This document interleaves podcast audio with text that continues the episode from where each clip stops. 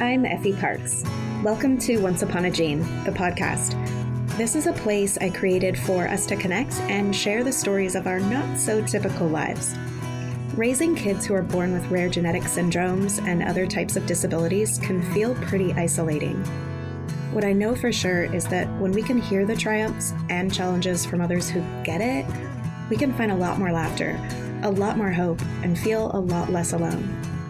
I believe there are some magical healing powers that can happen for all of us through sharing our stories, and I'll take all the help I can get.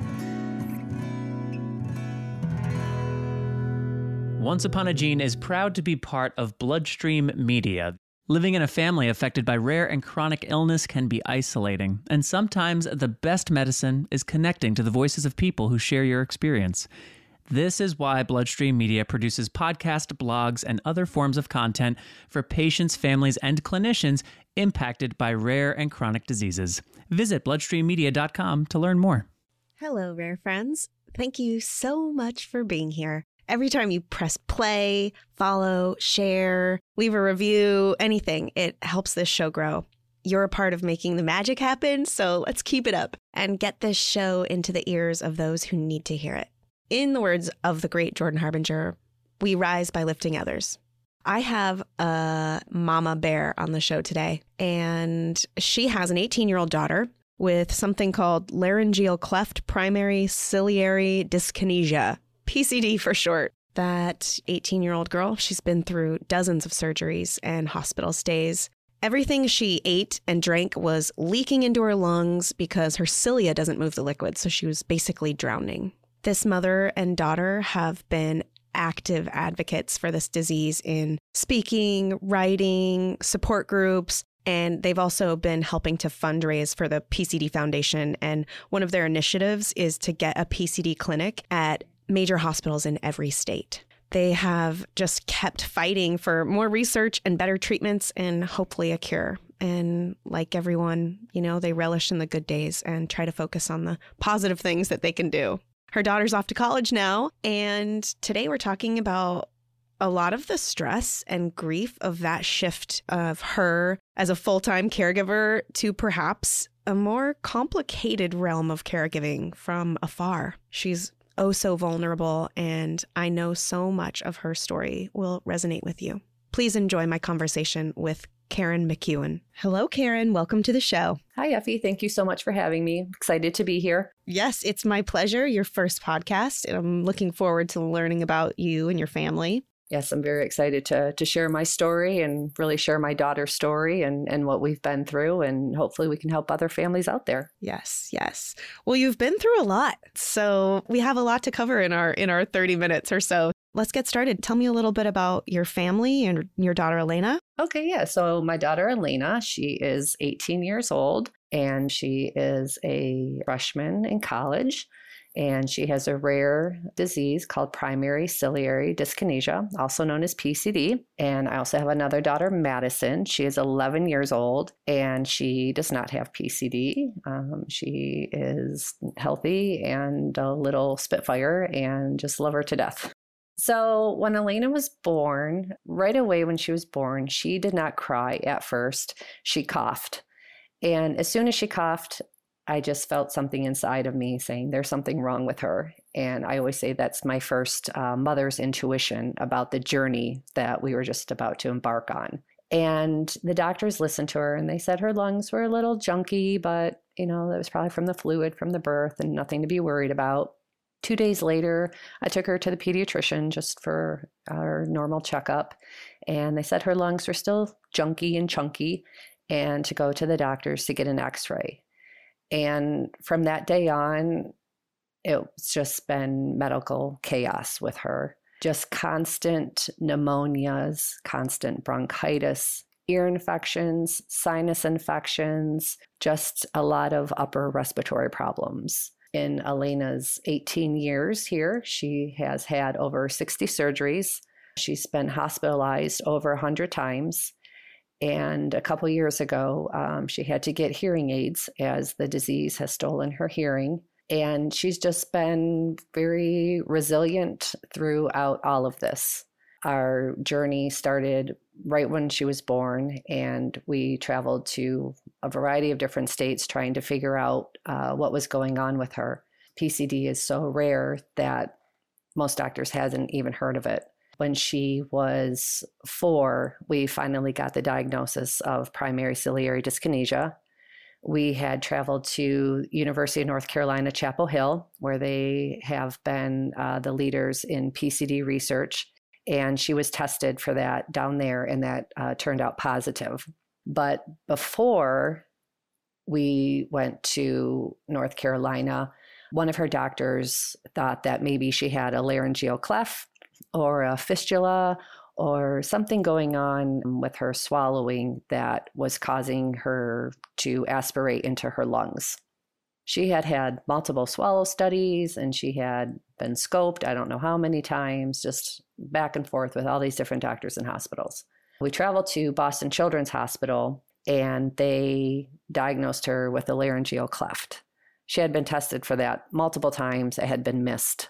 So after we got that diagnosis, um, I spoke to her doctor here in Michigan where we live, and he said, "Oh, well that that makes sense. That you know, all of her symptoms that make sense that she's aspirating into her lungs. And he said, Are you still going to travel to North Carolina? Because that was going to be a month after we were in Boston. And just something deep down inside of me thought, Yeah, I think we should.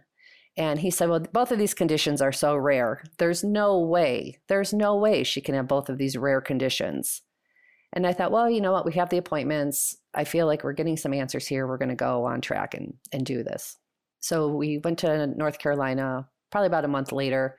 Uh, they tested her for PCD. It took a couple months for it to come back, and that came back normal as well. So, with primary ciliary dyskinesia, the little hairs um, that line your nose, throat, lungs, and ears, they're supposed to move back and forth to uh, get rid of the mucus.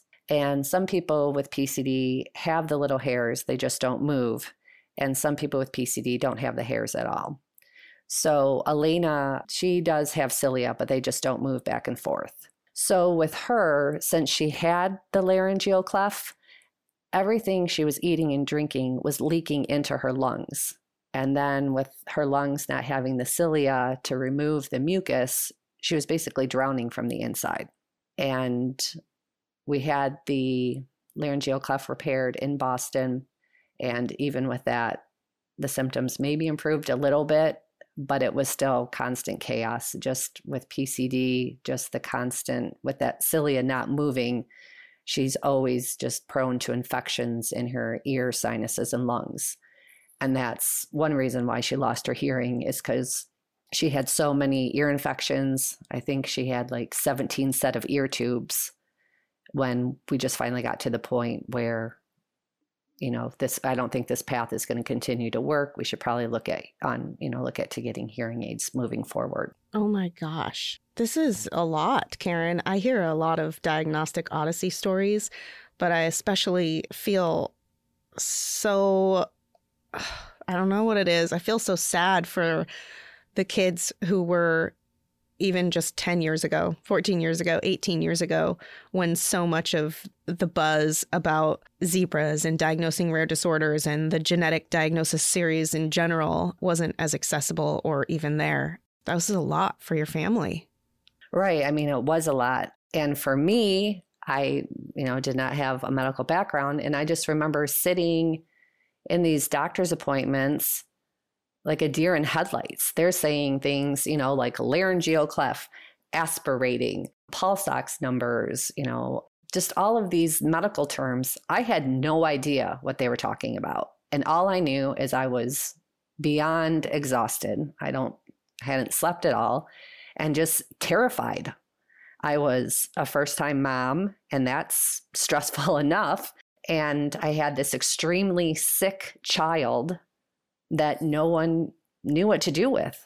I mean, I thought when you had a sick kid, you went to the doctor, they figured it out, and they moved on, you know, and then off we go. But it obviously it did not go that way. So when Elena was born, they didn't have any PCD mutations. Within the past 18 years, they now have 44 known mutations. And thankfully, um, one of the ones that they found is one that Elena has.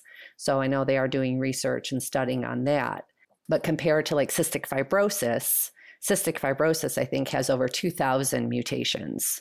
So there's still a lot of research to be done on PCD. While PCD and cystic fibrosis have the same symptoms, the underlying cause is, you know, very, very different. The mutation's very different. So, I mean, I am thankful for that. Within the past 18 years, there has been, you know, research done and things are, are moving forward with that. But there, we still have a long ways to go, a very long ways to go. Yeah. The cilia not moving or being absent entirely is really interesting. And I hadn't heard of PCD or even how those types of things show up in that way. That must have been really painful for her. And probably she was unable to express that. But I know just from hearing about stories from others in the cystic fibrosis community of what it feels like to kind of feel like you're drowning. Right, 100%. I again, I never heard of cilia either. I mean, again, I'm don't have a medical background, first time mom. And I'm just like, what are you talking about? Like what what is happening here? What is the cilia? And not only is cilia, you know, responsible for getting rid of the mucus and everything, with the research that they have shown is that the cilia is actually responsible for organ placement when babies are in the embryonic stage. Because 50% of um, patients that have primary ciliary dyskinesia, their organs are on the opposite sides. Whoa. Yeah, Elena does not. Organ placement. Yes. Wow. Yes. I, I remember cilia from science class and it being those little like anemone moving things and that it would clear out things, but wow, organ placement. Yes, yes. I had no idea. And yes, with the research they've been studying now, Elena does not have, Elena's organs are on the right side, but yeah, 50% of PCD patients, um, their organs are reversed. They're on the opposite sides. Elena's case is studied in a few different um, university hospitals, but you know, they had research for a while that perhaps she had the laryngeal cleft because her organs weren't developing correctly because she did have PCD. Are kids being diagnosed with this more easily now? I would hope so. I know that I have volunteered with the uh, PCD Foundation. They're located in Minnesota.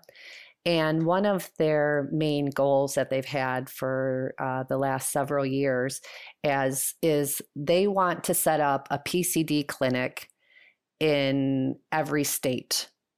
And it would be similar to the cystic fibrosis clinics that are set up in hospitals. Because when you diagnose for PCD, the samples that they have to take from the nose, it's just very precise, and you need to have a certain type of microscope. You need to preserve the sample in a petri dish. It's just, it's a very delicate and intricate situation. So with a foundation, that's one of their main goals is to get a clinic in every state, obviously get a clinic, you know, in every country throughout the world and just to have a better diagnostic procedures. Now when Elena was diagnosed, she's been being seen at University of Michigan Mott Children's Hospital. We have been going there now um, since she was four, so for the past 14 years. And needless to say, I've become extremely good friends with her pulmonary doctor, her ENT doctor, the audiologist, the amazing staff on uh, 12 East, where we're always hospitalized. We're always in 12 East when we're up there. So we know them very, very well. And uh, her pulmonary doctor, I just consider one of my my great friends. And uh, several years ago, at one of Elena's appointments, I had mentioned that the foundation wanted to put these clinics in, and I thought that it would be great to have a clinic right here at the University of Michigan Mott Children's Hospital. And could we go ahead and put a clinic in? And in my mind, I had all of these reasons, you know, to tell him why if he told me no. And he looked at me and he said, "Okay, let's do it. What do we need to do?" Yes. what do we need to oh, do? I love knowing that you became friends with them too. That's really special. Yeah. So he went ahead and I said, Well, I can't really do anything because I'm not the doctor. But he went ahead and he worked with the foundation. He hired, uh, you know, the director of the facility. His name's Dr. Tom Saba. He's an amazing, amazing clinician. Um, you know, we see him all the time also with, you know, working with Elena. And, you know, Elena and I then started fundraising um, for Mott Children's Hospital to help them get money to buy the equipment that they needed for the clinic. And then Mott became involved in some clinical trials, and Elena was old enough at the time and met the, the needs. She already had gone through the clinical trials at Mott. Mott has hosted um, PCD family nights at their um, hospital. Elena and I have been asked to speak there. We've spoken there at a few different meetings and conventions that they've had. Unfortunately, Elena's been hospitalized for a few of them because she was sick, but I was there uh, we've spoken at uh, medical schools um, at Michigan. We've spoken at Rare Disease Day events, actually here in our state at our local capital, as well as at Michigan. And yeah, so just really trying to raise awareness and and not have people have the bumpy roller coaster loop de loop journey that we had just trying to get diagnosed and preach yeah and just trying to trying to figure out you know how how this journey is going to go. Has elena had any unnecessary procedures with all of the stuff done or is that just kind of the nature of her disease? She did have her tonsils and adenoids removed when she was i think when she was two. I mean that wasn't a big huge surgery. We were hoping that maybe that would help things. I would say at the end of the day that probably didn't need to be done. But other than that, just getting a diagnosis was so difficult. It, we're just grasping at straws. I mean, like I said, she was scoped, gosh, maybe 10 or 12 times by different doctors, different medical facilities, you know, looking for a fistula or looking for a cleft. But I guess, again, that's a very intricate procedure, difficult to diagnose. And we were referred to go to Boston because they were the leaders of finding the cleft. We saw a specific doctor there that that was his specialty was finding the cleft, and he did. He found it on the first scope. And then same thing with going to UNC that they were the specialty on uh, PCD, and that's why we went there. You know, and again, they had found these lipid-laden macrophages in her lungs, which I guess re- is a result of aspirating. So she was on a lot of, um, you know, just did a lot of swallow studies, a feeding tube. Maybe we did more than we should have. Maybe I should have switched doctors. I know at one point I stayed with a couple doctors too long when she was a baby. I should have switched beforehand. But again, you know, just trial and error and and figuring all of this, you know, stuff out, this medical stuff out.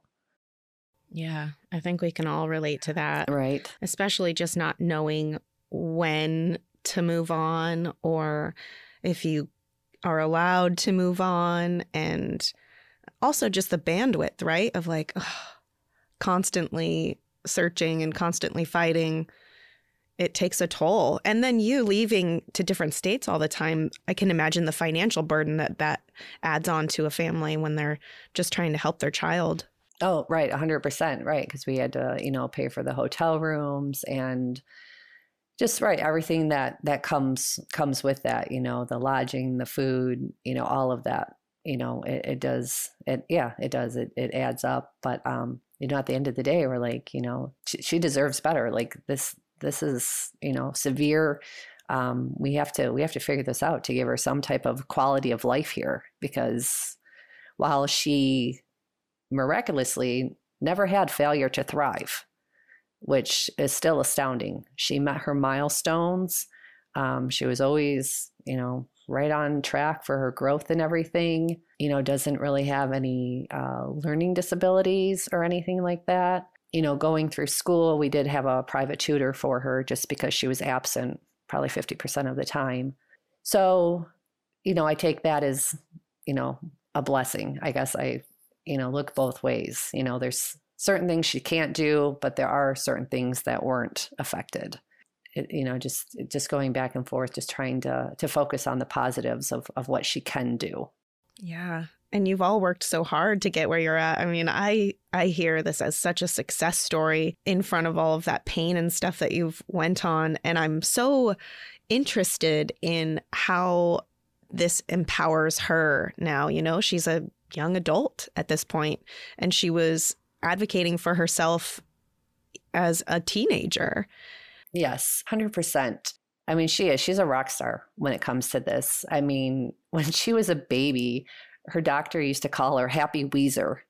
I mean, she would be struggling to breathe. She would have all of these lines on her, oxygen on her. oh, now I get it. and he and she is wheezing up a storm. This child has wheezed every day from when she was born. She, her lungs have never been clear. She has wheezed every single day since she's been born. But she was always happy. Like her doctor would say, she's a happy wheezer. I mean, it would it was just crazy. She's just, you know, all these oxygen tubes are on her, you know, and and she would just be laying there just smiling around and you know at school wheezing and coughing up a storm and always had a smile on her face. Wow. Yeah, just you know, and just being resilient and just I don't know, taking it taking it all in stride and um when she was a teenager, she started um, a teen support group on Instagram. And social media is very good in, in certain ways because um, there is a support a pcd support group on facebook that i had joined and there are a lot of parents out there you know like oh you know i have a daughter i have a son um, looking to talk to other kids with pcd and i was telling elena about that and she's like oh well maybe i could start like a group chat or a support group or something and so she went ahead and took it upon herself and set up this support group on Instagram and I, you know, put it out there on on the PCD Facebook. And I just let the other parents know. I said, you know, at this time, it's just kind of a, a platform for kids. I'm not even on there. I'm not following it.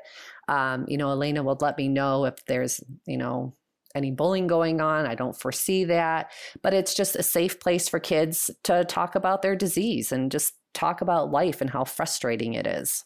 And so I think that was really helpful for a lot of kids. I know Elena's not really moderating it anymore. I'm not quite sure who took that over, but it is on Instagram. It is still um, up and running for that. And she was very, we did just a ton of fundraisers for PCD. When she was younger, we used to do these trick or treat walks. It was one of my favorite fundraisers. I love Halloween. Love our family loves Halloween, and just decorating this little park we would go to and getting donations for candy and cider and donuts. And, you know, Elena would help me with that. And like I said previously, she came with me to speak about rare diseases, you know, at our state capitol and at universities and at these PCD events. You know, and she was just very involved in, you know, helping others and helping raise awareness and just, you know, just keeps going. I mean, she, you know, has good days and bad days but she would just um, yeah she just kept going forward and forward and um, you know then uh, covid hit and we had had a pretty good run of her health it, you know things had been stable and i mean that was terrifying for me it was terrifying for our whole family because here we had a kid that was at the highest risk with this lung disease her lung function ranges, it's in the 40% range. She has so much scarring and damage to her lungs from the disease. That's where it is at this point. It's in 40% range.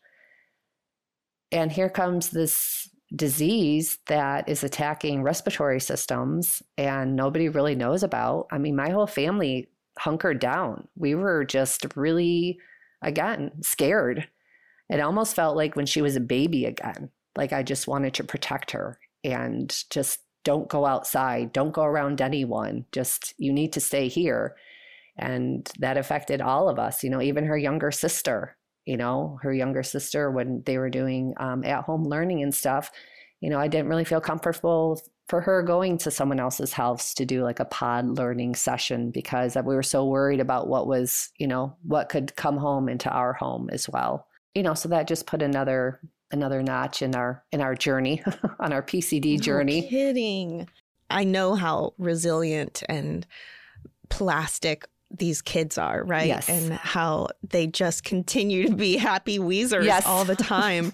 but it's also a testament to the circle of support they have around them sometimes too, you know, which is so amazing that your family was able to to be that way to be that for her. But then I'm also like, But there is the hard stuff. There is the trauma. There is the uncertainty and the constant, the constant live wire.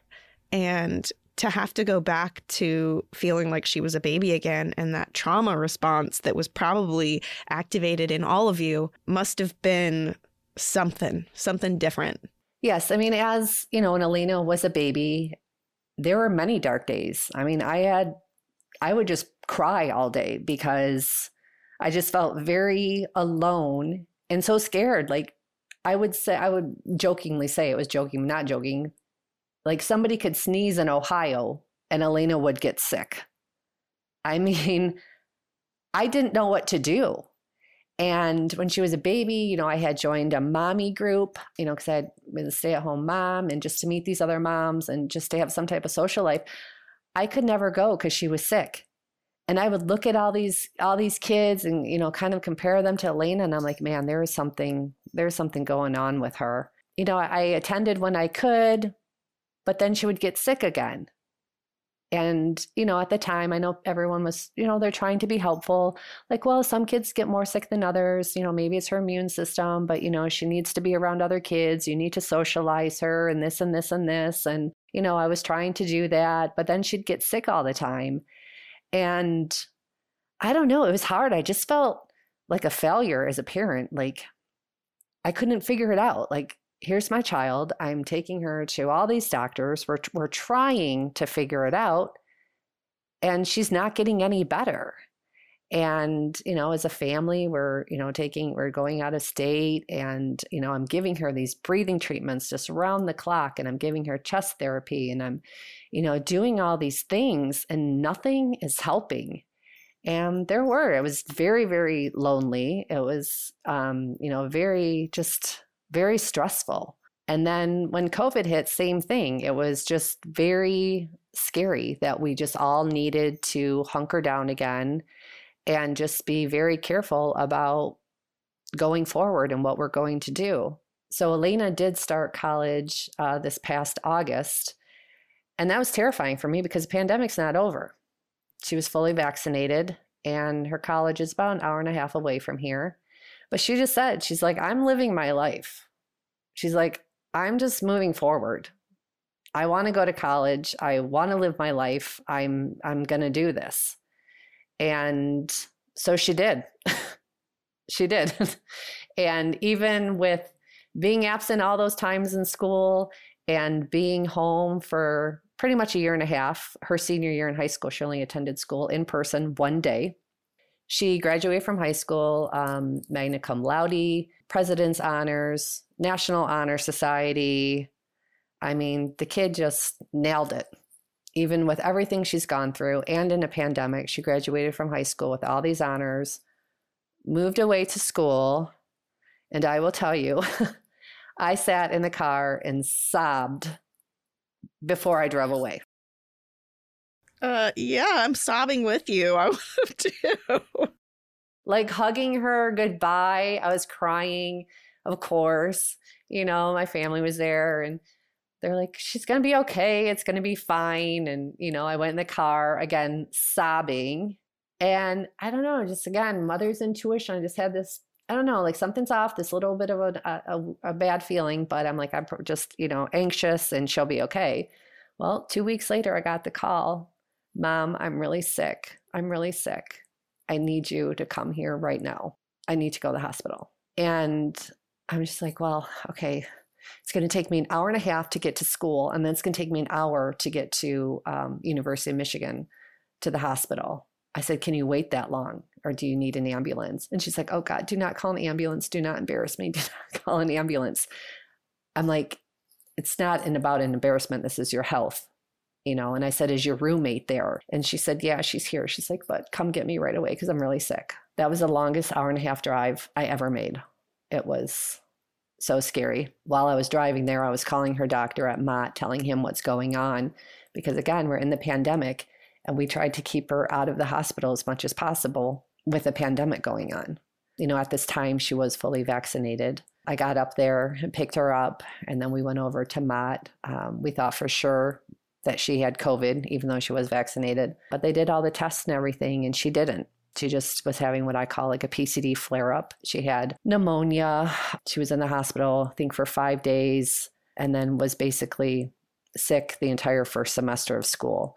She ended up having to be hospitalized again over Thanksgiving. She needed a bronchoscopy to clear out her lungs and then gets, um, I think it was five or six days of um, IV antibiotics and steroids. And this is very common for Elena. When she would get sick and be hospitalized, a lot of the times it ended up resulting in needing a bronchoscopy. As she got a little bit older, we were trying to, you know, be on the offensive instead of defensive. And during the summer, she would get a bronchoscopy and usually a new set of ear tubes and then be hospitalized for seven to 10 days with um, intensive breathing treatments, chest therapy, and steroids just to kind of clean out her lungs and give her the best chance of um, being able to fight off any infections.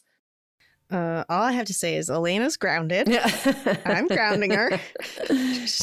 Man, you know, I think about her moving out too, right? And like what that must be like for you, not just because you're worried about her getting sick, Mhm. but because you've been her constant, constant caregiver and all of the other things for 24 hours a day for 18 years. And to suddenly not be that, that has to be kind of another wall of exhaustion that you kind of realize that you hit. Yeah, it's been quite the experience.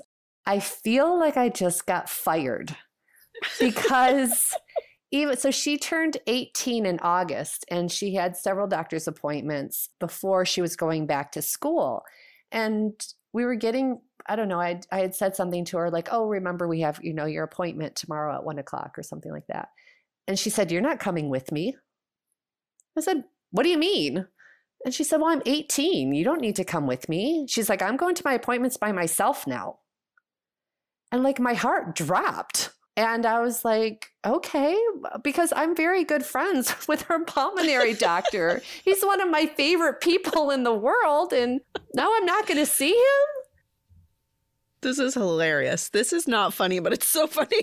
I know. And even like with her ENT doctor, I'm like, well, I want to know how her kids are. like, and her audiologist. And she's like, yeah, you're not coming. And I mean, I'm such good friends with her pulmonary doctor. I mean, we text back and forth. And I texted him that day and I said, Elena told me I can't come to the appointments anymore. And he goes, What do you mean? and I said, Well, she's 18 and she wants to do this on her own. It was just very weird watching her pull out of the driveway because for 18 years, the hundreds of doctor's appointments that I've taken her to, the hospitalizations, picking her up from school, just the chaos. And it was very weird to watch her drive away to her own appointments. yeah, it's like we raised traitors. Yes. That's what I felt like. You know, and when I tell my, you know, I was telling my friends this, and, you know, of course I'm crying about it. And, um, you know, someone said to me, because I said, God, know, I feel like I got fired. And they said, well, don't take it as you got fired, take it as you had a promotion. And I've thought about that for a while, and I'm like, well, promoted to what? Because when you get a promotion, you still have a job, you have more responsibilities, and you still are working. Like this kid just went off and running by herself. I mean, she is 18. She has to sign, like when she was hospitalized in August and November, she has to sign the consent form. She has to sign everything because she's 18. She's an adult. Like I don't even fill out her forms anymore. You're like a silent board member. yes, 100%. I'm there. Yes. it's amazing what happens and how human beings adapt to situations like this. And it's uh, it, the level of difficulty just can't be understood. No, it cannot. And that's what I say. Unless you live through it, nobody can ever understand. And, you know, I've lost a lot of friends with, you know, having a, a child with a chronic disease because everyone always thought, you know, I was overreacting, um, you know, making mountains out of molehills, you know, all this kind of stuff. But it's just like, at the end of the day, I mean, you see this kid is sick all the time. I mean, we're post from the hospital all the time. She's having all these surgeries and she's having all this stuff done. And I just don't understand how, right, like I could be overreacting like with a sick kid and all this kind of stuff. And it did. I mean, it's just been just been a really just a challenging journey, you know, and even when she went to school, you know, that was that was challenging for her for her as well because you know many of the kids knew you know that she had some type of you know medical thing going on and she wasn't invited to a lot of birthday parties or invited to a lot of events because just the parents were worried about you know well what if she got sick? You know what if she got sick and they didn't know what to do? And i just remember this one time she did get invited to this birthday party and she was so excited and i was so excited for her. And of course, she had gotten sick just a few days before and she was in the hospital. And I was talking to her doctor, her pulmonary doctor, who I'm still very good friends with. And I was telling him, like, gosh, she finally got invited to a birthday party and she can't go because we're here. And he's like, you know, I think she can be discharged like a day early. He's like, I think it will be okay. You know, let's get her to this birthday party. And I just remember sobbing. I just remember crying, like, oh my God, you get it. You understand this. Like, this means the world to her you know, and her pulmonary doctor did several things like that when she was hospitalized because we were there so often, you know, whether it was giving her a day pass to go do something at school or go do this or go do that or work around her schedule. You know, I remember those things and I'll forever be grateful because he understood. He took it to heart and he he understood.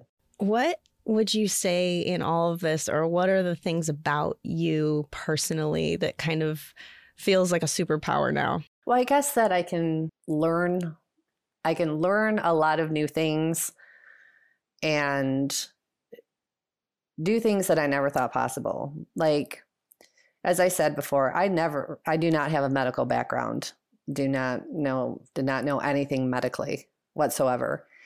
And just being on this journey with Elena, just learning about all of these medical terms, um, learning about how to care for her, um, you know, because she also had, so along with doing breathing treatments, the thousands of hours of breathing treatments we give, you know, and then I had to give her back therapy and chest therapy for that.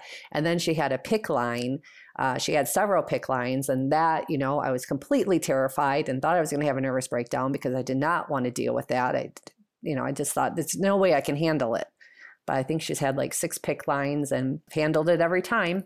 And then starting the PCD clinic at Mott and figuring out how to do fundraisers and what fundraisers would be successful and how can we get the community involved. And you know and one of my passions from that I've always had when I was younger was writing children's books. And I thought well you know I never thought I'd be writing a children's book like this but you know we worked on it and I still have the manuscript you know we need an illustrator and stuff but you know taking things that you know I enjoy and trying to put that you know to the use of of something good so I guess at the end of the day, just, you know, I can, I don't know, I'm constantly evolving, learning, growing, doing things, speaking at conferences, which I never thought I would, speaking at medical, medical conferences, speaking, you know, at our state capitol, just opportunities that I just never ever thought I would be involved in. And just grateful for for the people that I've met along the way with the journey, the other PCD families that are out there, Elena's doctors. I've met just so many great people that have just touched our lives in the most positive way. And I'm I'm forever grateful for that. Yep, I'm over here nodding along to every single thing you said in that response and I think I think we all kind of stun ourselves in our outlooks now and what we're capable of. Thanks so much for coming on the podcast today, Karen, and for talking about the last 18 years and you're amazingly resilient, happy little wheezer. Yeah, my happy wheezer. and, and I think that your story is going to really connect to a lot of people listening and hopefully make them think. And yeah, I just want to say thank you again for being my guest today. Yeah, well, thank you so much for having me. I appreciate it. I hope you've been enjoying this podcast. If you like what you hear, please share this show with your people and please make sure to rate and review it on iTunes or wherever you get your podcasts. You can also head over to Instagram, Facebook, and Twitter to connect with me and stay updated on the show. If you're interested in sharing your story or if you have anything you would like to contribute, please submit it to my website at effieparks.com. Thank you so much for listening to the show and for supporting me along the way. I appreciate y'all so much. I don't know what kind of day you're having, but if you need a little pick me up, Ford's got you.